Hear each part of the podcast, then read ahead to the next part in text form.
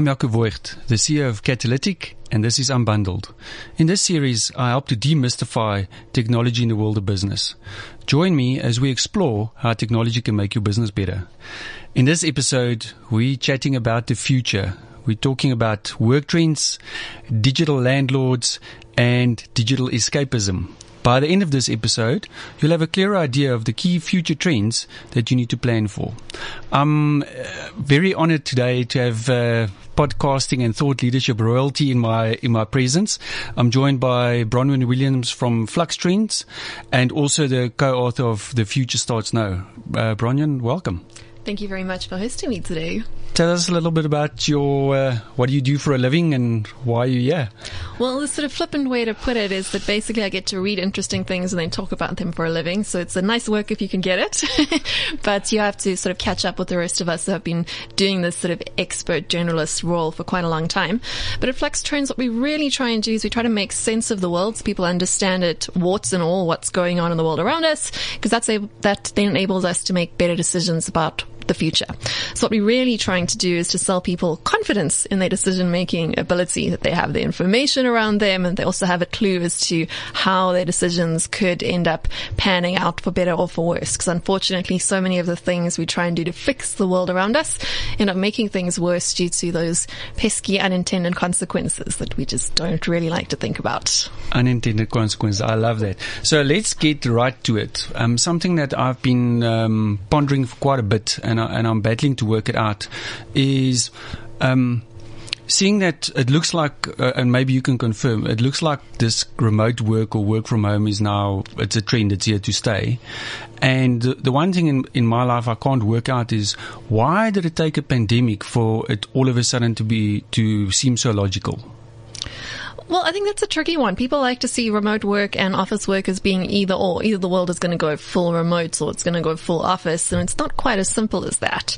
We have to kind of remember that we have offices for a reason that we could have, as you said, been working from home since the 80s, since we got landlines in our homes, right? We could have been doing yeah, these things. Yeah. But there's a reason why we like to get people together. Some people work better in close proximity.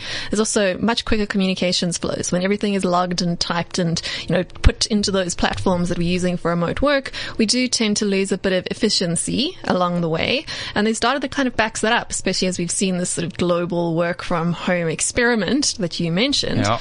The, there is academic data that shows that people that are working from home end up working longer than people that work in the office environment, even when you take traffic into consideration. So if you're working eight hours in an office and you're spending another hour in traffic, now when you're working from home, you're not working nine hours. You actually end up working around about 10 up to two hours more than what you normally would be doing. That's just due to the fact that at home you're a bit more distracted. Maybe you want to take your shower through, through the middle of the day. Maybe juggling kids and homework.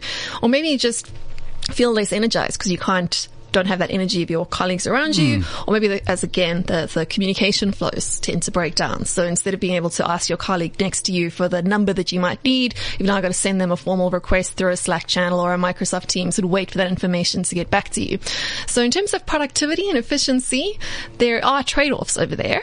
Of course, many people still prefer the, the flexibility and the comfort of being able to work at home in your pajamas, but that of course is once again more preferable to people that have nice homes and cozy pajamas to work in. And yes, we have to be yes. quite realistic about the fact that many workers' home conditions are less pleasant than their office conditions. Yes. So there are reasons to have people in office and there are reasons why employees in particular want to work from home. So there's going to be some sort of balance there. And already we're starting to see, looking at your more sort of advanced economies, what's happening with the sort of return to the office in that office-based jobs are now being offered premiums in terms of salaries because employers understand the value of having a team around them ah. that they can ah. keep an eye on. Okay. So that's quite interesting. So as we sort of see once again those unintended consequences you might have to give up a bit of a premium on your earning capability if you want more flexibility working from home. Oh, so never, never anything entirely simple or black and white when it comes to trends. There's always a equal and opposite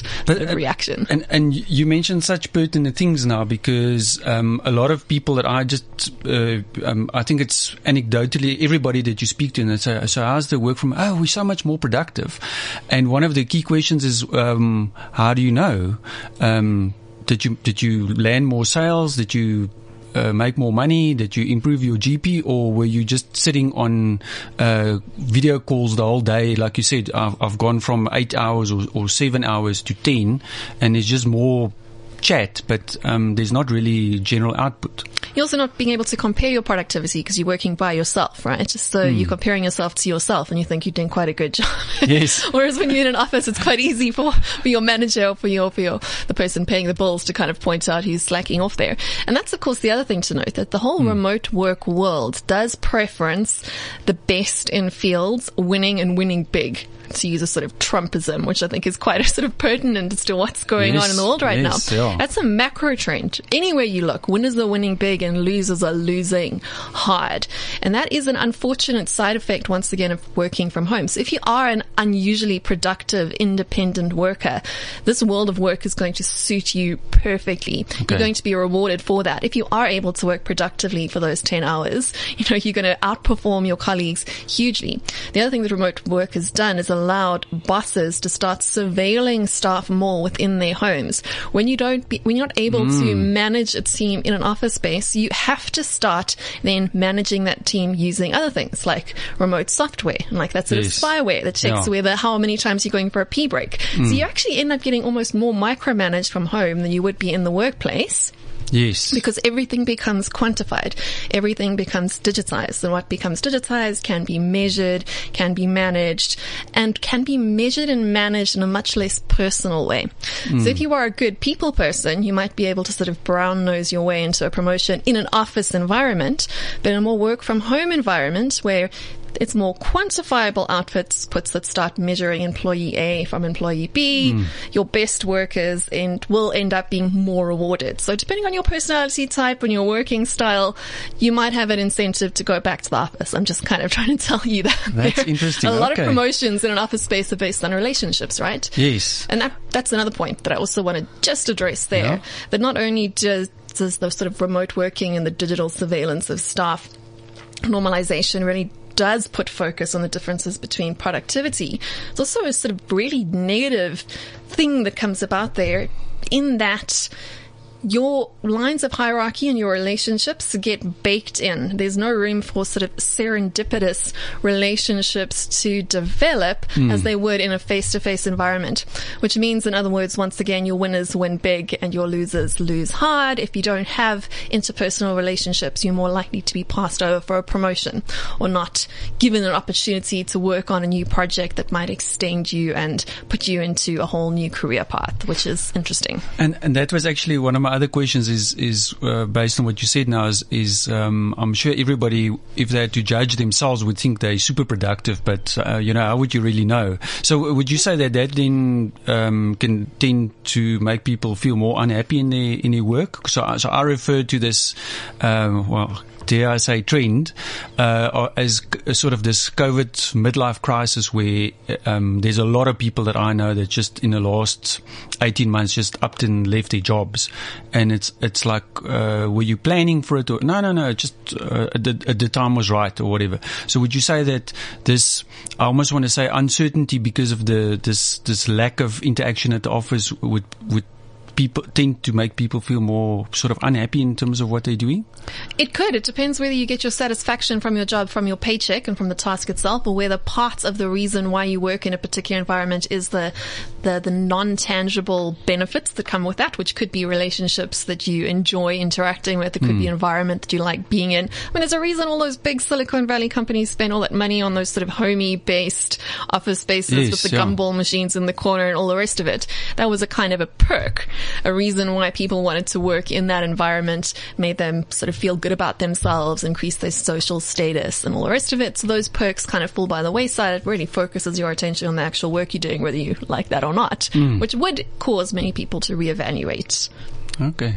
Interesting. Okay, so let's go to the technology component. So, um, I think uh, as we've now seen, and I must be honest with you, I didn't think it's it would be it would last as long as, as it has, and, and picked, I, I, thought it was just going to be a bit of a fleeting uh, fashion trend, and then it's over.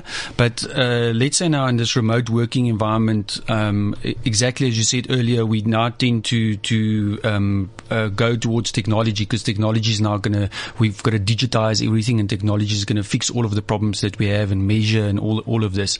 So, in one of the, uh, your articles that I read, you referred to um, the term digital landlords. So, can we unpack that a, a little bit? Yeah, so digital landlords is kind of a metaphor that I've been using to speak about the software as a service world that we're in.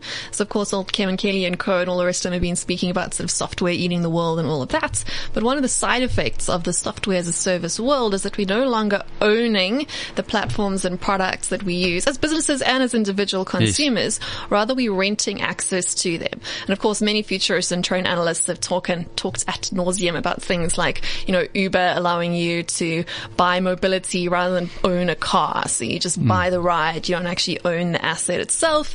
We're also seeing this trend playing out in the actual property market, of course, like more and more people renting, less and less people owning houses. But in the digital space, particularly from a business perspective, it opens up a whole lot of new cost benefit trade-offs.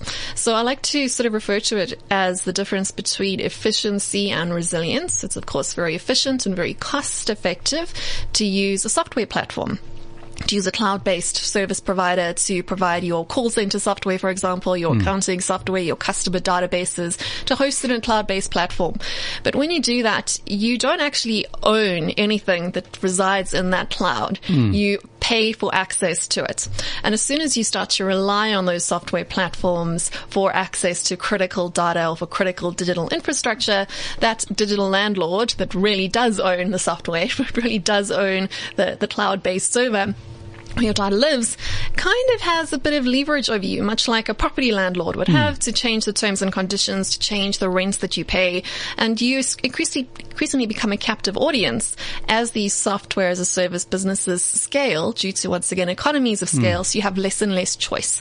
So you're kind of working in a very monopolistic you know, marketplace, you don't actually have a lot of choice to go to another service provider unless you choose to build it yourself. But then of course that system costs you a lot more money. Mm. So the trade-off mm. is there between efficiency and resilience. And to give a sort of more consumer-based example, which many people would sort of understand a bit more, we can look at what happens if you have devices like a Kindle. You might hmm. purchase mm. books on that device, but you don't actually own that book. You just own the right to access that book. Yes. And of course there was that hilarious case study where a couple of years ago, Kindle deleted all the copies of one particular publisher's version of George Orwell's 1984. Ironically, it was actually that title. That they deleted off all of those devices because the publisher that had sold people that ebook didn't have the proper publishing rights to distribute it. Mm. But as the purchaser, you've paid the money, but now you yes. don't have access to the thing that you think you own. You don't own anything in the digital world if you are accessing it through a digital landlord.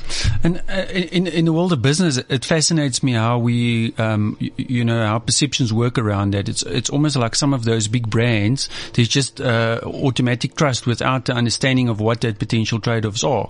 Um, to give you an idea, when when uh, a customer buys a service from us and, and we've got our master service agreement, you know, they can send it to a lawyer and go through it and say, I don't like this or I don't like that.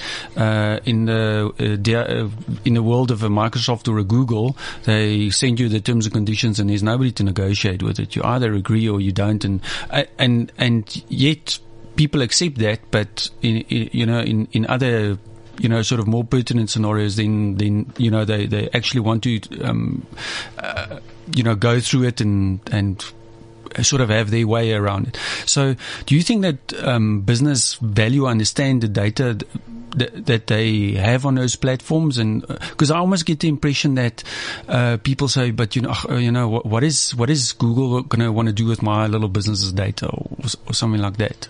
Well, you have to sort of separate the risk out. There is the sort of critical risk that you're speaking about that something goes wrong, the platform loses your information, gets hacked, or whatever. Hmm. Those are generally known risks, and I think that they're very well understood by businesses. You understand that you have to sort of trust your stuff to someone, whether it's a bank or a platform. Yeah. But I think perhaps what is maybe under understood is the financial risks of using these platforms when they can change their terms and conditions and increase the pricing quite dramatically and you kind of have all that sunk cost in the platform and you kind of just have to keep on paying the bill however much those those fees escalate.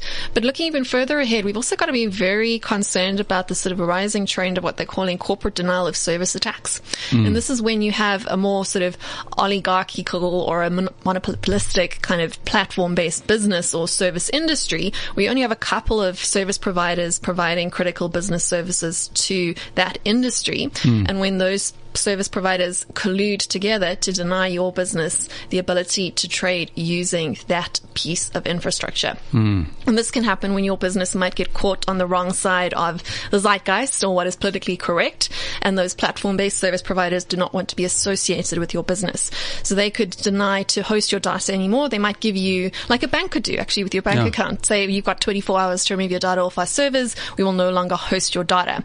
And if there only are three or four companies offering offering that service, what do you actually end up doing? So that becomes quite a systemic risk. It also means that your IT risk is almost dependent on your CEO's Twitter personality, which should terrify anyone working in risk, right?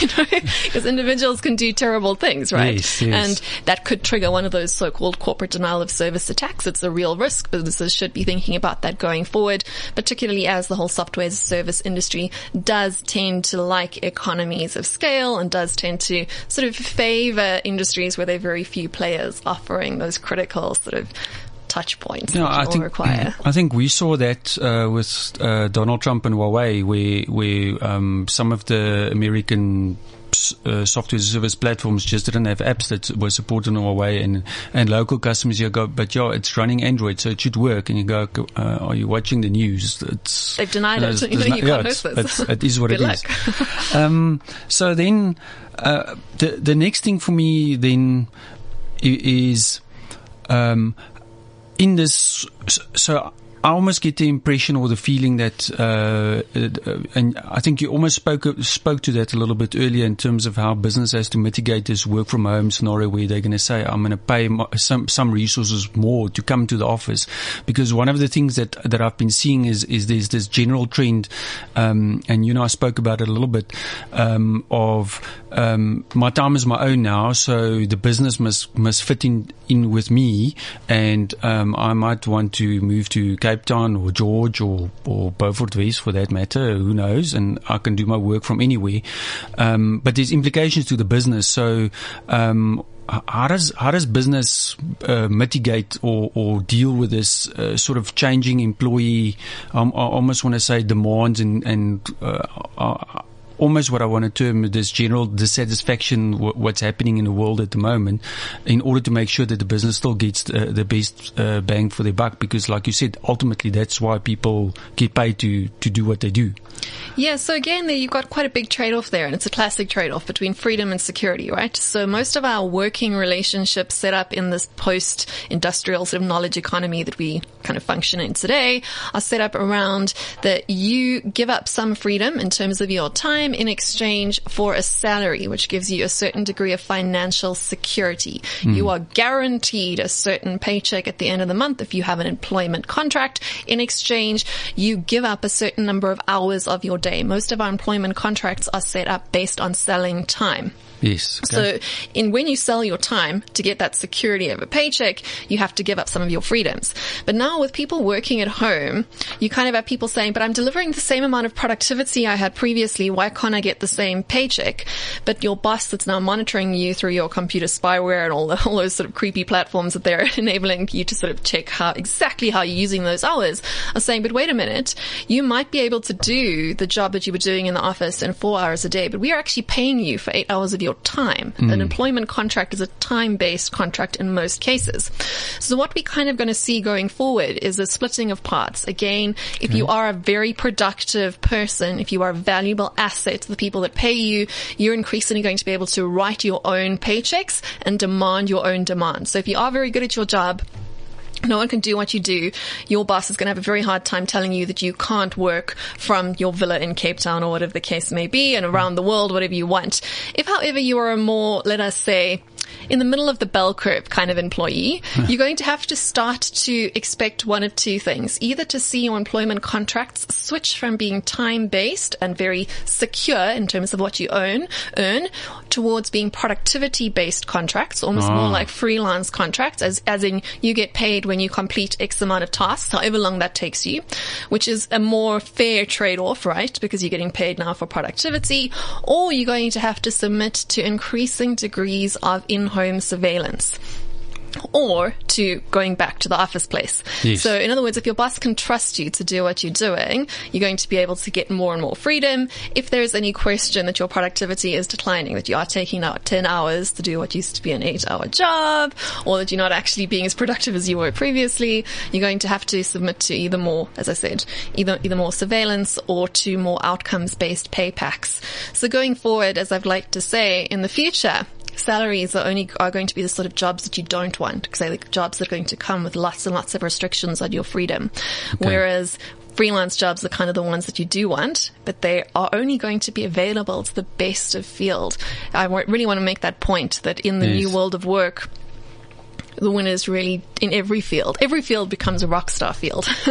so those bell curves become a lot, shall we say, sort of skinnier as, Yes. as time goes on. Okay. Uh, which is which is something we should all be concerned about. Again, if you're very good at what you're doing, this should be marvelous news. If you are maybe not, maybe you should be slightly concerned.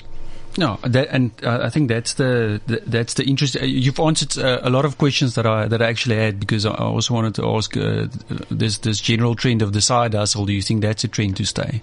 Yeah, absolutely. And I think that's actually quite positive. So from my perspective, and I do have a sort of academic background in economics, as much as I work in the sort of futures and trends space, I think that we spend far too much time obsessing over employment figures and we should spend more time thinking about independence ratios. In other words, what percentage of our population is financially independent from the state and what percentage of our population is dependent on the state for basic survival. I think that's a much more robust ratio to sort of look at the health of an economy compared to just pure employment figures. Pure employment figures, of course, don't cover the people that are freelancers, people that are very, very small traders, people that are finding a way to eke out a living outside of that formal employment contract. And that formal employment contract, that trade off of your time in exchange for a secure salary is going to become a less and less normal thing. And in fact, mm. that, that sort of shocks someone who's, who lives in the world today. But let's mm. be honest, salaries are a very new thing. They sort of only became the norm just around about the time of the First World War. We have not had a huge amount of time where most of the population has been dependent on salaries. And we're going to have to understand that that was probably the exception rather than the rule when it comes to the whole history of humanity and how we succeed as economic beings or econs, if you want to put it that way, in an economy going forward. Fascinating, fascinating. Okay. Um, then I want to actually read a quote um, out of one of your articles, which I loved because, and you referred to it uh, at the beginning of this discussion where we where we spoke to, spoke about this digitized world, and um, you wrote and you said, in a digitized world where human touch or personal relationships are the last frontier of competitive advantage. And I just, I just love that because I fundamentally believe in that. And I think in the, in the world of technology, we, uh, everybody tends to think that technology can, can, um, can fix a lot of the, let's call it the people problems that we have. So, uh, you know, I don't have to have a call center because I'm going to have a bot that's going to answer and this and that. And I think, you know, we'll continue to innovate in that sense. But ultimately, my fundamental belief is that people still want to deal with people. Um, and and I think sometimes we uh, uh, as business we try and find shortcuts, but but it's still a people it's still a people game. And now in this and this is where this work from home or this remote working story now becomes a little bit difficult from the business's perspective because people people tend to be less accessible. It's exactly like you said. You know, I'm going to send a, a Slack message or a team message or a or an email. My my pet of the most unproductive thing in the world to do. Um, and then you you spoke you spoke about um, this uh, digital escapism where, where people are now more and more hiding away from the real world, and, and I think it's happening in the world of, of work as well.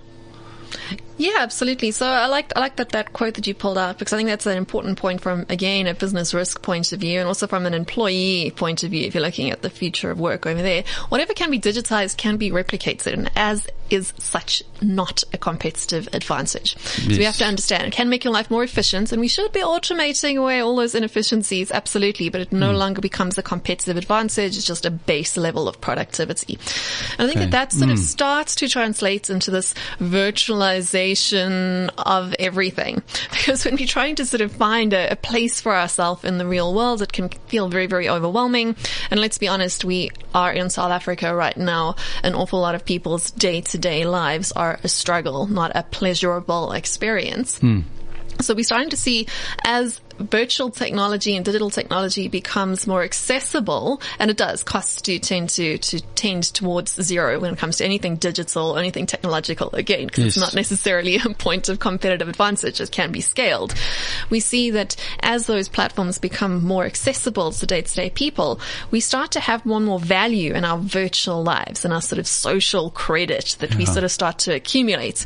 And to, to be slightly sort of philosophical and go back to sort of biblical terminology, you know, know, your, your heart is where your treasure lies, right? So if yeah. your points and your social status and your social credits and your value starts to be accumulated on digital plan- channels, whether that is through a following on an Instagram or whether that is through your popularity on TikTok or whether that is through your, your Reddit avatar persona, whatever that case might be, the more value we find in our lives in virtual space, spaces, the more valuable that part of our world becomes compared to our physical reality.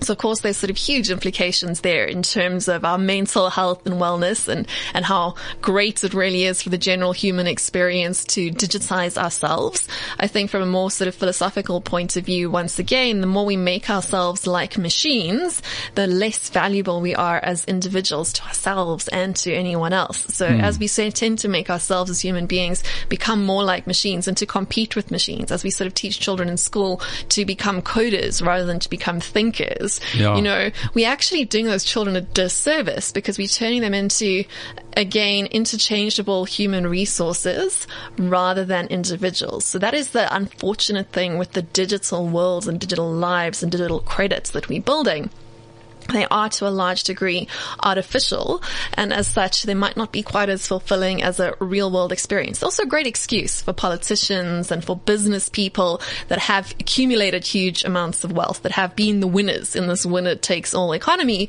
to say, oh, it doesn't really matter, you know, if you live in like a tiny shoebox and you barely have two meals a day in the real world. You know, you've got this marvelous mansion you can play in, your virtual landscape, and you know, you've got, look at this richness of the virtual world can become a bit of an excuse excuse yes. for business, public and private sector leaders who have failed to make real improvements in real lives. So again, when it comes to productivity, we've always got to think what's actually been improved and what's actually been improved by technology. Have real things been improved or have sort of digital distractions been mm. improved? Okay. Where is productivity coming from? Where are those gains in our technology going? Are they going to fix real problems or are they going to sort of paper over real problems with digital distractions. Oh, oh, that's so much to think about. Um, and and I, and I mean that was one of the questions that you raised is, is who stays behind to fix the, the real world problems. Now, I take myself as an example now, and I mean I'm, I've I've worked virtually all of my life in the technology sector, but I'm still, it's still about people. You know, when I phone the bank, I've got, I've got my relationship manager that I phone and I don't want to interact with. There's still a person that, because I've gone and I've built a relationship and I've explained to them, you know, what my scenario is and that, uh, that person, uh, no machine can replace what, what that person can do. So I think to, to then, this is such a great conversation. So I think sort of for me to wrap up, if, uh, and we, uh, we always try and make things practical. So if I'm a, let's call it a small to medium business owner in South Africa at this point in time, um, with all of this, um, can I say, future flux that's uh, that's going on, um, what advice would you would you give a business owner? What what must I focus on?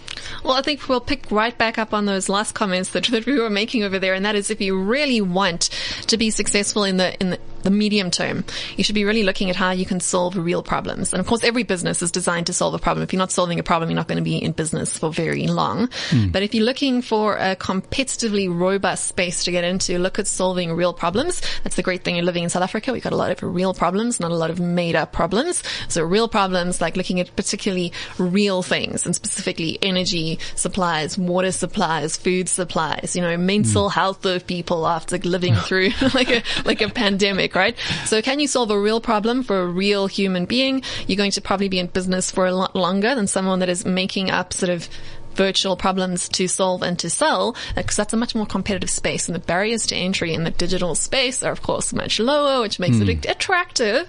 But again, the margins are going to diminish there. So look, look to solve real problems. That would be my single piece of advice. Okay. Thank you very much. That was a great conversation.